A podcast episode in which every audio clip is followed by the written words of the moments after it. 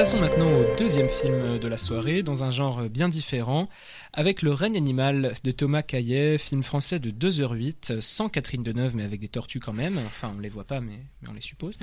Euh, le règne animal prend place dans une France euh, contemporaine de la nôtre, un futur euh, très très proche en tout cas, où certains humains se retrouvent affectés par une mutation qu'on ne comprend encore pas tout à fait, qu'on vient la docteur au début du film, qui les conduit à se métamorphoser en animaux. Une fois ce postulat accepté, on se retrouve dans un film à la croisée de Bojack Horseman et de camping, pour le cadre uniquement puisque c'est dans la forêt des Landes, forêt des Landes où ont déménagé François, c'est Romain Duris qui est absolument époustouflant, et son fils Émile, c'est le jeune Paul Kircher, et j'espère qu'on pourra revenir sur sa performance. Euh, tous deux quittent donc la région parisienne pour suivre euh, Lana, l'épouse de François, la mère d'Émile, atteinte par cette mutation et qui est transférée dans un centre dans le sud-ouest, qui vient d'ouvrir pour accueillir ces créatures. Mais le camion qui était censé assurer ce transfert a un accident, et bon nombre de ces créatures se retrouvent dans les bois, dont Lana, qu'Émile et, et François pardon, vont donc rechercher à mesure qu'Émile change peu à peu lui-même. Le tout dans une ambiance tendue par la présence de la gendarmerie, avec bon, Adèle Exarchopoulos en tête, puis aussi et surtout par, l'armée de, par celle de l'armée de terre, qui est finalement une ombre plus menaçante que les créatures euh, elles-mêmes. Le film enfin est scandé par cette phrase de René Char euh, qui lui donne d'ailleurs tout son sens. Ce qui vient au monde pour ne rien troubler ne mérite ni égard ni patience. Bon, il y a un gros budget pour un film de genre français, et pour moi c'est vraiment un très beau succès. Et, euh, très français, euh, comme Hubert Bonisseur de la Batte. Et, et, et, je ne souscris vraiment pas du tout à ce que bah, du coup je peux lire sur Sens Critique typiquement, ou ailleurs, comme quoi il faudrait espérer que M. Night Shyamalan en fasse un bon film, ou que et je cite, si ça marche, d'ici deux ou trois ans, Hollywood en tire un blockbuster très sympa. Bref, euh, avez-vous marché, Nathan? Bah, Moi, je vais un poil casser l'ambiance, mais je sais pas encore très bien comment me positionner sur ce film. Euh, je trouve qu'il y a effectivement le postulat est, vraiment euh, hyper audacieux. Enfin, c'est un film qui est plein d'ambition et ça se voit dans les effets spéciaux, dans enfin tout. mais je trouve que voilà, ça reste quand même un peu un pétard mouillé. Euh, je, trouve qu'il y a, il y a beaucoup au début de très bonnes idées de mise en scène, mais qui se perdent un peu au fil du film. Euh, je suis pas forcément. Enfin, alors déjà, je suis content que tu soulignes euh, la performance de Romain Duris, parce que j'ai l'impression qu'en ce moment, c'est un peu une unpopular opinion d'aimer Romain Duris, mais moi, j'aime vraiment beaucoup cet acteur. je suis un peu moins convaincu par Paul Kircher, en tout cas pas toujours. Donc voilà, je ne sais pas encore très bien comment me positionner sur ce film, si, je le trouve bien, mais euh, qui aurait pu être mieux, ou si euh, je le trouve carrément décevant, je ne sais pas encore très bien. moi, je trouve que c'est au contraire une très bonne nouvelle pour le, cinéma français de manière générale. Je trouve que Thomas Caillet continue sur la lancée sur laquelle il était ces derniers temps, avec les combattants où il a propulsé aussi, Adèle Haenel, Ad Vitam, sa, séance avec sa série sur Arte avec Garance Marillier sur le transhumanisme, je ne peux que vous recommander d'aller la voir. Et là, cette fois-ci, Paul Kircher, qu'on avait vraiment découvert avec euh, Christophe Honoré dans Le Lycéen, qui avait d'ailleurs gagné des, plusieurs prix d'interprétation, qui est tout simplement euh, fabuleux. Comme Romain Duris, moi je suis d'accord, en ce moment il y a une forme d'unpopular opinion d'aimer Romain Duris. Je ne comprends pas bien, mais euh, c'est un film, je trouve, qui, d'un côté, se donne, vraiment les moyens. Il lui a un énorme budget, mais au niveau des effets spéciaux, je trouve qu'il y a vraiment une recherche formelle et esthétique. Tout simplement, juste au moment où on construise des ailes, les, séances de volet, il y a des changements de point de vue. Je trouve niveau, je trouve que c'est que c'est réalisé d'une manière extrêmement fine, mais que ce n'est pas seulement un film qui veut montrer qu'il a du budget ou juste montrer qu'il sait faire des effets spéciaux, mais je trouve qu'il est très bien écrit est très sensible parce que c'est un véritable film sur l'adolescence pour moi. Je trouve que même parfois on pourrait peut-être le qualifier de teenage movie, euh, teenage movie, mais teenage movie à la française, euh, à la française et en même temps qui essaye d'être un, un blockbuster car la relation entre le père et le fils est souvent touchante et, n'est jamais totalement parfaite.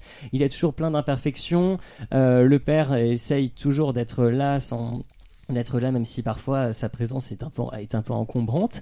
Mais il n'y a pas tout euh, l'aspect euh, pathos qu'on pourrait avoir de la recherche de la mère qui a disparu, enfin qui, euh, enfin on s'est dit dès le début, elle s'est transformée, on ne la verra pas, on la voit presque, on la voit presque pas dans le film. Enfin peut-être elle réapparaît à d'autres moments, je ne sais pas, je ne spoil pas, on ne sait pas. Mais voilà, moi je trouve que et c'est quelque chose qui est intéressant sur certaines traditions et certaines pratiques parce que le film se passe dans les Landes, mais ce n'est pas seulement un cadre carte postale. Il y a vraiment dans une scène qui est magistrale, qui réutilise les échasses euh, landaises dans les, euh, dans les marécages d'une façon Ouais. incroyable. Et je trouve que c'est un film qui euh, ne devrait pas être refait en blockbuster américain parce que sinon il en perdrait toute la saveur. Je suis bien d'accord. Si je peux revenir aussi sur un, un point sur la- le fait que ça ne cède pas à la carte postalisation justement de, des Landes, par exemple. Enfin, parce que comment dire, le, le réalisateur donc Thomas Caillet est, est- est landais hein, à l'origine, mais là il parvient. euh, bon, alors je dis ça, je n'y suis jamais allé moi-même, hein, mais je veux dire à nous les rendre complètement étrangères. C'est-à-dire que la, la diégèse pourrait nous dire qu'on est euh, en Amazonie, par exemple, ce ne serait pas du tout surprenant. Euh, parce que voilà, le lieu est, est un camping hein, qui ressemble d'ailleurs au camping euh, du Way, hein, donc euh, avis au BDE. Le, le, le Way Animal y est tout trouvé pour euh, le sujet de l'année prochaine. Le way animal. mais Ouais. mais bref, donc c'est la forêt des pins des Landes, mais ça pourrait effectivement être l'Amazonie. C'est un, c'est un hymne absolu à cette nature qui est celle que connaît le réalisateur. Euh, et, et le, et le jeu sur les lumières est assez fabuleux, je trouve. Moi, cette, euh, ça, ça, ça donne à cette forêt une dimension euh, très très très belle. Et, euh, et en même temps, ça permet aussi de mettre quand même un, un coup de projecteur sur bah, les incendies qui ont, qui ont, qui ont bah, attaqué les Landes à l'été dernier et qui ont failli mettre vraiment fin au tournage du film. Et et on a quelques plans avec des troncs brûlés au premier plan, etc., qui, qui rappellent cet arrière-plan-là. Mais c'est voilà, mais ça reste un arrière-plan. C'est jamais fait avec didactisme, mais c'est quelque chose que d'une façon générale j'apprécie dans ce film, et que euh, c'est-à-dire que le message, on pourrait le résumer à euh, ben euh, faut aimez-vous les uns les autres, faut aimer l'altérité, etc., etc. Mais ça y va tellement pas du tout avec des gros sabots, si je puis dire. Euh, que c'est euh, c'est très très euh, c'est jamais il y a- jamais de, de ridicule en fait dans de dans ces traitements de, de des problèmes très très divers que sont l'exclusion le traitement de la différence etc bah, moi, je suis pas complètement d'accord sur ça. Enfin, je trouve qu'il y a quand même quelques moments où le film est un peu sur le fil du, du ridicule, justement. Oui. Je pense que c'est très subjectif. Enfin, je sais pas si c'est si subjectif que ça d'ailleurs, parce que moi, j'étais à une séance où il y a eu plusieurs scènes où les, les, les gens dans la salle riaient de. Enfin, des rires nerveux ou gênés euh, devant certains moments. euh, Ouais. Je sais pas quand.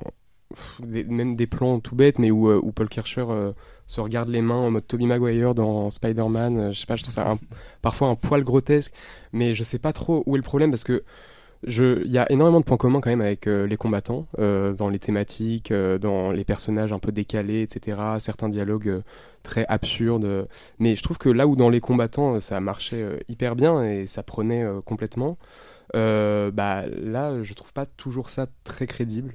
Euh, je sais juste rappeler de, de- quel était le, le sujet des combattants les combattants, bah euh, ça, ça fait longtemps que je l'ai pas vu, mais il y avait ce même euh, ce même contexte un peu post-apocalyptique. Il y avait ce le duo donc qui était campé par Adèle Haenel et Kevin Azaïs et qui était aussi un peu comme ici Romain Duris et Paul Kircher, deux contre contre le reste du monde. Enfin, il y avait il y avait pas mal. oui, et puis aussi ce côté un peu bah, Adèle Haenel qui qui était très, enfin, qui jouait un personnage complètement absurde, vraiment un ovni et donc ouais, il y, a- pas mal de thèmes euh, qui, reviennent, mais je trouve que ça marche, euh, ça marche moins bien ici.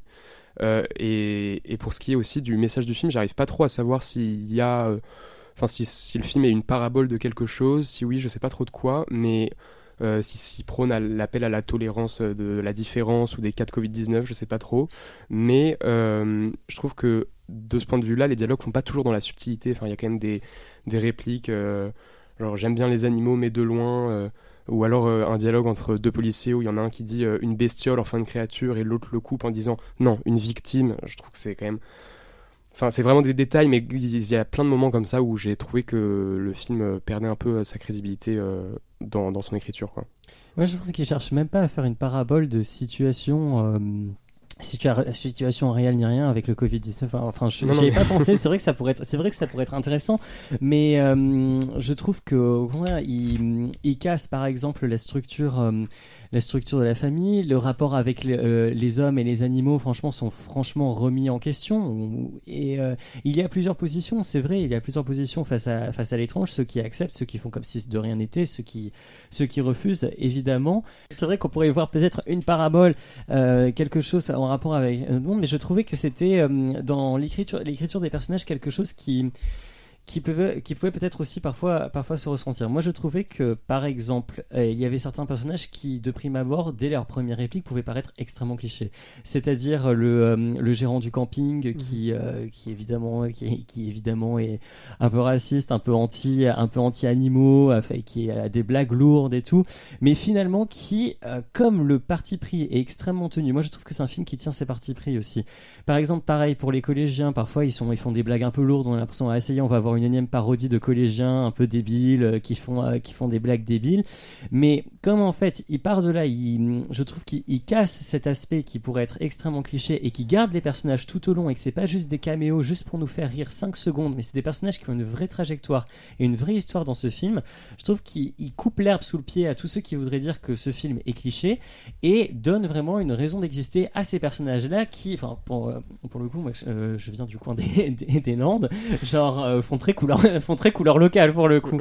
et euh, et c'est peut-être ça aussi qui empêche de faire euh, faire la carte postale parce que aussi euh, la scène dans le supermarché se passe dans un super rue, se passe vraiment dans des endroits où on a l'habitude qu'on peut avoir l'habitude de fréquenter quand on est dans ces endroits-là. Oui, tout à fait. moi, je ce, que je veux sur, sur, quoi je voulais aussi revenir par rapport à ce que tu as pu dire là et puis même tout à l'heure, c'est que c'est la, la, façon dont la, la, jeunesse est filmée parce que tu parlais de teenage movie un peu à la française. En effet, euh, je, suis tout à fait d'accord parce que euh, je trouve que la jeunesse n'est pas vraiment filmée de façon euh, grotesque ici. C'est assez juste parce que c'est toujours enfin je veux dire c'est généralement les gens qui ont notre âge quand c'est au cinéma c'est toujours un, moment un peu douloureux à regarder parce que c'est jamais très très très très exact et là j'ai trouvé que c'était quand même assez juste d'une façon d'une façon générale euh, et puis, euh, mais c'est aussi euh, mené par bah, cet acteur Paul Kircher là que moi je découvrais complètement. De même, je découvrais aussi l'univers de,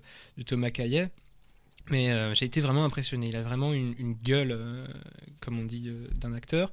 Il a, bon, il a une diction qui est un peu celle d'Homer Simpson par moment, mais, mais moi, je trouvais ça assez rigolo.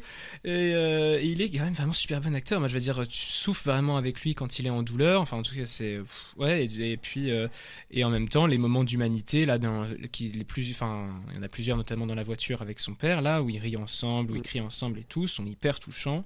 Enfin voilà, c'est vraiment assez beau. Et il y a le réalisateur semble quand même placer un espoir dans, dans la jeunesse ou dans l'enfance avec le personnage de la petite grenouille, euh, qui, euh, qui moi m'a vraiment ému.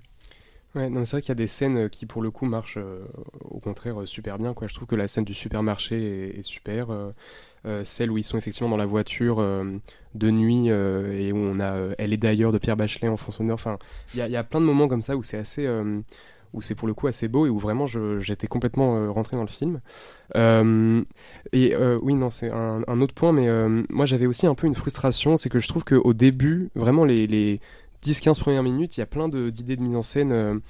Bah, ne serait-ce que dans la scène d'introduction dans, dans, la voiture, il y a, je crois que c'est même genre le premier plan où il y a un jeu avec une alternance de gros plans et de hors-champ où euh, Paul Kircher et son chien se mêlent un peu, enfin, et où du coup ça préfigure un peu le, le, reste euh, du film avec euh, les mutants, etc. Où là, pour le coup, je trouve ça très, très réussi et qu'on retrouve un peu avec le plan final où, pareil, il y a, je ne spoil pas, mais un travelling où on sait plus trop si c'est la végétation ou un peu lâche. Enfin, il y a des trucs très beaux, mais je trouve que euh, au milieu du film, euh, les très bonnes idées de mise en scène du début euh, se perdent un peu. Par exemple, dans la manière de filmer les mutants, je trouve qu'au début, il y a une certaine pudeur. Enfin, je sais pas si pudeur est le mot, mais ils sont toujours filmés derrière une vitre ou en hors champ, etc. Il y a un gros travail sur le son qui est hyper réussi. Les mouvements de caméra retranscrivent vraiment une certaine organicité, voire animalité. Et puis après, bah, ils sont filmés d'une manière beaucoup plus euh, rentre dedans, c'est peut-être un peu dur comme mot, mais c'est l'idée, quoi, vraiment des gros plans, euh, enfin, ou plus, beaucoup plus classiques. Et, hum, et ça, j'ai trouvé ça un peu dommage que ces, bonnes idées de mise en scène là se perdent un peu au milieu du film. Euh, au profit de d'autres choses qui marchent aussi, mais voilà, c'est un peu une frustration de mon côté, ça. Euh, moi, je ne trouve pas qu'elles se perdent. Moi, je trouve qu'elles évoluent. Par exemple, l'aspect d'être derrière, euh, derrière une vitre. Après, il y a l'aspect vraiment dans la, dans la forêt, où là, c'est extrêmement organique. Et au moment de, la, moment de filmer les mutants, on comprend vraiment la transformation et on cherche vraiment à être du côté des personnages et de comprendre la mutation. D'ailleurs, le mutant principal joué par euh, Tom Mercier, moi j'étais super content de, de voir cet acteur dans ce film parce que bon, il révélé entre guillemets dans synonyme de Nadav Lapid où c'est incroyable. Enfin c'est d'ailleurs c'est un film que je pense est très d'actualité d'actualité. Enfin bon là je là je m'éloigne. Je m'éloigne complètement mais mais c'est enfin vraiment de filmer une transformation la transformation d'un corps humain vers une autre forme animale. Et tu l'as as employé le mot d'organicité. Moi je suis totalement je suis totalement d'accord avec toi sur ce point-là. C'est un film qui cherche à faire des effets spéciaux mais sans en enlever l'organicité et d'ailleurs, euh, le plan sur les mains, euh, le plan sur les mains euh, Spider-Man avec, avec Spider-Man un peu gore est extrêmement organique et rappelle en fait les premiers, les premiers Spider-Man qui étaient vraiment sur l'aspect vraiment de la toile qui sortait vraiment du corps, contrairement aux derniers Spider-Man qui sont vraiment plutôt des, subterfuges, gadgets, des gadgets, des subterfuges techniques qui ressemblent plutôt à Batman pour le coup. Mais et donc moi j'étais content de, de voir ce retour de l'organique et du végétal et aussi voir comment pouvaient coexister parfois certaines formes de prothèses, comment est-ce qu'on apprenait à utiliser son corps à nouveau. Et c'est pour ça que ces mutants-là, en fait, où ils cherchent à apprendre à utiliser un nouveau corps, m'a vraiment fait penser à cette dimension de teenage movie avec des adolescents qui ont leur corps qui change et qui ne savent pas exactement, qui, qui, qui, qui découvrent en quelque sorte une nouvelle fonctionnalité, une nouvelle fonctionnalité de leur corps. Et c'est pour ça que je trouvais que c'était un film extrêmement touchant sur. Euh, sur euh, sur euh, comment sur la croissance enfin pas sur la croissance mais sur le, le, le, vieillissement ouais. Euh, mais c'est, alors c'est vrai que ouais, euh, la, toute la relation, enfin toute le, la storyline autour de, du personnage de Fix euh, et, et, de qui est donc ouais le mutant principal et Paul Kircher, ça que je trouve c'est vraiment une grande réussite du film. dès la première scène de leur prise de contact, qui est quasiment un remake plan pour plan euh, de Dragon, le dessin animé. Il y a vraiment un mm. truc, c'est quasiment la même chose. Mais, mais c'est vrai que cette relation-là est très belle et les, les scènes de, de, où effectivement il prend son envol et tout sont pour le coup vraiment très très bien mis en scène. Et c'est les moments où moi j'ai été le plus. Euh, euh, ouais, époustouflé par le film parce qu'il faut quand même dire, là je passe un peu pour un hater du film, mais j'ai quand même globalement bien aimé et passé un, un, bon moment malgré cette frustration là. Et effectivement, ouais, il y a, énormément de moments où on est complètement emporté et je rejoins complètement ce que vous dites sur le fait qu'il faut absolument pas qu'un blockbuster soit fait à partir de ça, parce que c'est pas du tout l'idée, et que ça perdrait complètement euh, ouais, ce traitement-là des effets spéciaux, cette organicité-là, euh, qui malgré tout reste un gros gros point fort du film. Mm. Et puis, euh, ce qui est, pour revenir à ce que tu disais sur les idées de mise en scène, etc., je trouve qu'au contraire, vraiment, si ça, c'est assez appréciable, en tout cas, je, y a, ça reste une constance sur, euh, sur tout le film et, euh, et des, des, idées de cinéma qui effectivement sont, sont folles. Tu as rappelé le gars sur ses échasses, Thomas, mm. au début, au début de, de cette chronique-là. effectivement, c'est c'est vraiment très très, enfin c'est vraiment très très fort. c'est et, et, ça, ça, ça ancre le film effectivement dans ce territoire-là, dans ce terroir-là, avec la fête de la Saint-Jean et le gars sur ses échasses qui finalement d'ailleurs vient lui-même, enfin la poursuite donc dans ces dans ces champs extrêmement euh, avec ce berger euh, qui devient lui-même assez, assez monstrueux euh, et devient lui-même une, espèce de mutation. D'ailleurs, à un moment, bah, il y a il y a quelqu'un qui rentre de la fête sur des échasses et mhm. qui est observé rapidement par une créature. D'ailleurs, c'est pas exactement ce que c'est, un insecte, une espèce de phase, exactement ce que j'ai noté, avec de très longues pattes qui voilà peut faire écho à ces échasses là. Et d'une façon générale, effectivement, le film euh, induit beaucoup de questionnements voilà, sur cette altérité-là, sur les jeux de regard aussi, surtout, beaucoup de plans juste rapprochés sur les, sur les yeux pour mettre ben, l'humanité en question, qui regarde qui, qui regarde quoi, euh, des jeux, euh, bon alors plus ou moins fins sur les doubles sens, voilà, mais la gendarme qui va demander sa mutation ou euh, le ah oui. le gars qui n'a pas vu, pensé, ouais. ça mute en plus. Exactement. Euh, enfin voilà donc enfin ou même Romain Duris d'ailleurs qui a un côté et un aspect assez bestial euh, alors que enfin il n'est pas atteint du tout par par tout ça. Mm. mais enfin voilà c'est effectivement il y a une inventivité visuelle qui est assez folle et on enfin moi j'en viens à imaginer toutes les créatures qu'on voudrait voir et qu'on n'a pas vu enfin les trucs vraiment, enfin qui sont aussi pas réalisables, hein, mais les baleines, les, les araignées. la même chose. Enfin, il y a ce truc vraiment atroce qui semble être un monstre, d'ailleurs un, un morse à un moment là. Euh, mais d'une façon générale, le côté zoopoétique euh, rappelle, enfin, rappelle vraiment aussi des films comme euh, ouais, euh, Max et les Maxi Monstres, etc. Mm. Enfin, c'est assez particulier et c'est euh, et c'est vraiment voilà, c'est-à-dire que quand je suis sorti, j'avais vraiment l'impression d'avoir vu quelque chose que je n'avais jamais vu Ah oui, jusqu'à complètement. présent. Ah Complètement. oui, totalement. Mais d'ailleurs, en plus sur l'altérité, je trouve que ce film hum, a un propos qui est très fin dessus parce qu'il il n'invite pas seulement à accepter l'altérité comme un état de fait, pas seulement euh, l'autre l'autre comme un autre, mais vraiment apprendre à vivre avec l'altérité et découvrir l'altérité de l'autre ensemble.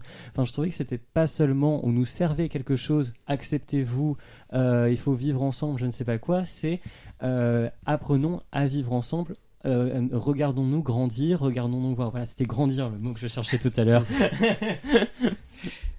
Mais d'ailleurs, je- c'est pour ça que je trouve que c'est une extrêmement bonne nouvelle pour le cinéma et le cinéma français, parce que je trouve qu'on on a Bernadette d'un côté et le règne animal de l'autre, car Bernadette Et qui- les deux vont très bien. les deux vont très bien, hein, mais moi je trouve que d'un côté. Bernadette et le réac, et euh, Bernadette est peut-être le film réac qui est dans la lignée de Qu'est-ce qu'on a fait au bon Dieu, et là, tout.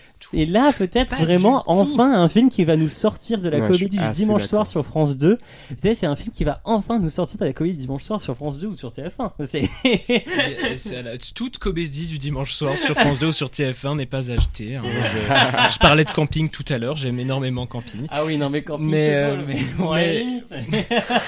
Mais euh, non, mais bon, enfin, d'une façon générale, c'est vrai que et euh, d'une façon générale, c'est vrai que c'est un film que, enfin, globalement, j'ai très très peu à moi à redire en tout cas, et c'était très agréable de voir un film à ce point, euh, à ce point réussi. La musique est très belle, je trouve Ouais, ah vraiment. oui, c'est vrai. Ça, Euh, je voulais le dire, je l'avais noté, la musique est incroyable. Ouais. Ouais, complètement. J'ai pas noté le nom du compositeur, je sais pas Moi si non plus. Non, Andrea Laszlo des Simone. Bah, voilà, pardon, beaucoup. voilà, Ah bah, et bien, qui a d'un immense EP. Moi, je recommande la musique Conchiglier aussi.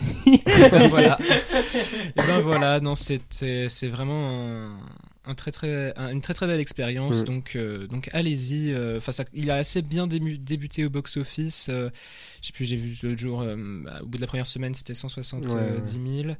210 000 pour Bernadette, quoi, bref. Et, euh, et- Bah, bon. ça, c'est euh, la Oui. quand même. Merci mais- Nathan. non, mais je pense que le bouche, je pense que le bouche à oreille marchera, marchera assez bien.